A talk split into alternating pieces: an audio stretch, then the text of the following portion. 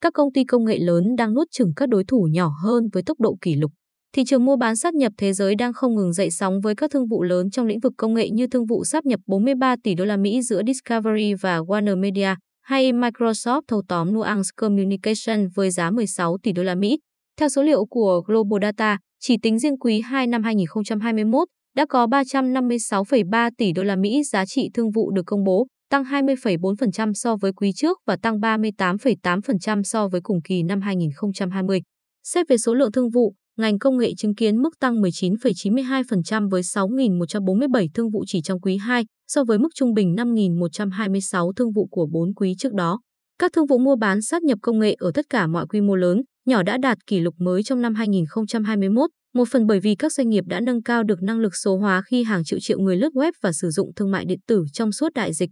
Trong đại dịch, công nghệ đã chứng minh được giá trị khi cho phép các doanh nghiệp tiếp tục vận hành suôn sẻ. Trong đó, tự động hóa và các công nghệ mới nổi đóng vai trò quan trọng trong việc đảm bảo mọi người làm việc xuyên suốt trong một thế giới không ngừng thay đổi. JC Paul, sáng lập kiêm giám đốc điều hành Maximity, nhận định, một xu hướng đáng chú ý là các công ty công nghệ lớn nhất thế giới, gọi tắt là Big Tech, đã và đang nuốt chửng các đối thủ nhỏ hơn với tốc độ kỷ lục.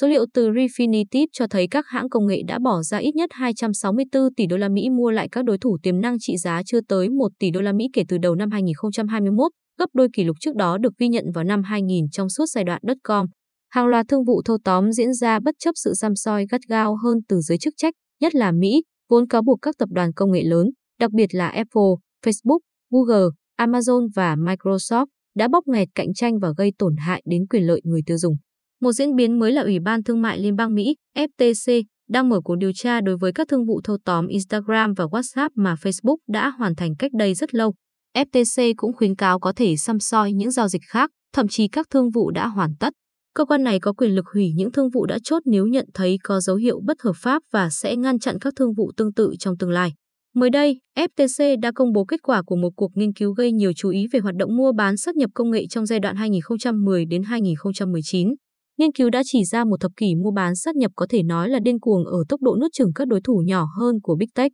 Lina Khan, Chủ tịch FTC, nhận định, qua nghiên cứu, chúng tôi nhận thấy cần phải xem xét tỉ mỉ các yêu cầu về công bố, báo cáo thông tin, cũng như nhận diện những lĩnh vực mà FTC có thể đã tạo ra các lỗ hổng mà các bên dựa vào đó để tiến hành những thương vụ chìm qua mặt nhà chức trách. Lấy ví dụ, theo quy định, các thương vụ có giá trị chưa tới 92 triệu đô la Mỹ không cần phải báo cáo lên cơ quan chức năng Mỹ. Đồng quan điểm, Berylin, giám đốc viện các thị trường mở, cho biết giao dịch mua bán sát nhập tồi tệ ở chỗ làm cho những công ty này trở nên quyền lực hơn rất nhiều. Nó gia tăng quyền lực của họ đối với những người làm việc cho họ, đối với các thị trường vốn và nhà đầu tư và nó ngăn cản loại cạnh tranh mà có thể mang đến sự cải tiến. Nghiên cứu của FTC cũng chỉ ra Apple, Facebook, Amazon, Google và Microsoft trong giai đoạn từ tháng 1 năm 2010 đến tháng 12 năm 2019 đã thực hiện tổng cộng 819 thương vụ không đăng ký vì không cần phải công bố thông tin theo quy định. Ngoài quy mô của thương vụ giao dịch, các trường hợp miễn công bố có thể còn có các thương vụ xuyên biên giới mà trong đó người mua không nắm quyền kiểm soát.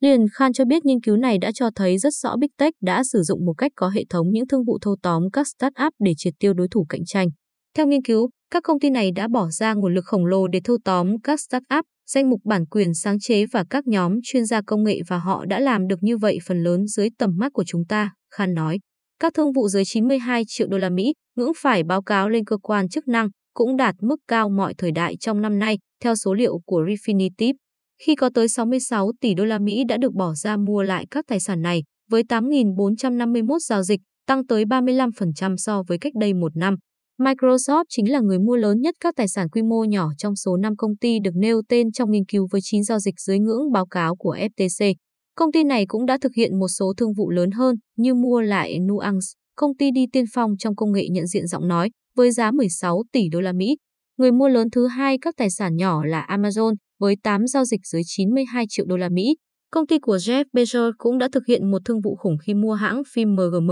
với giá 8,45 tỷ đô la Mỹ. Báo cáo nghiên cứu FTC được công bố sau một sắc lệnh được ký bởi Tổng thống Mỹ Joe Biden vào tháng 7 năm 2021 nhằm kiềm hãm sự thống trị của các công ty lớn bằng cách triệt tiêu các hành động chống cạnh tranh. Sắc lệnh này nhắm đến nhiều lĩnh vực từ công nghệ, vận tải cho đến chăm sóc sức khỏe và ngân hàng, là một phần trong chiến lược mở rộng của chính quyền Biden nhằm đối phó với sự tập trung quyền lực doanh nghiệp ở nhiều ngành nghề, lĩnh vực. Báo cáo của FTC cũng cho thấy Apple, Facebook, Amazon, Google và Microsoft đã thực hiện 616 thương vụ mua bán sát nhập trị giá hơn 1 triệu đô la Mỹ, trong đó ít nhất 40% các công ty bị thâu tóm được thành lập chưa đầy 5 năm. Rebecca Kelly Slaughter, thành viên của FTC, cho biết, tôi nghĩ việc thâu tóm hàng loạt như một chiến lược PAC, MAN, mỗi một thương vụ, nếu đánh giá một cách độc lập, có thể không tạo ảnh hưởng đáng kể, nhưng sức ảnh hưởng tổng thể từ hàng trăm thương vụ thâu tóm nhỏ hơn có thể tạo ra một gã khổng lồ độc quyền. Chắc chắn sự xăm soi vẫn sẽ không khiến các công ty công nghệ lớn chùn bước.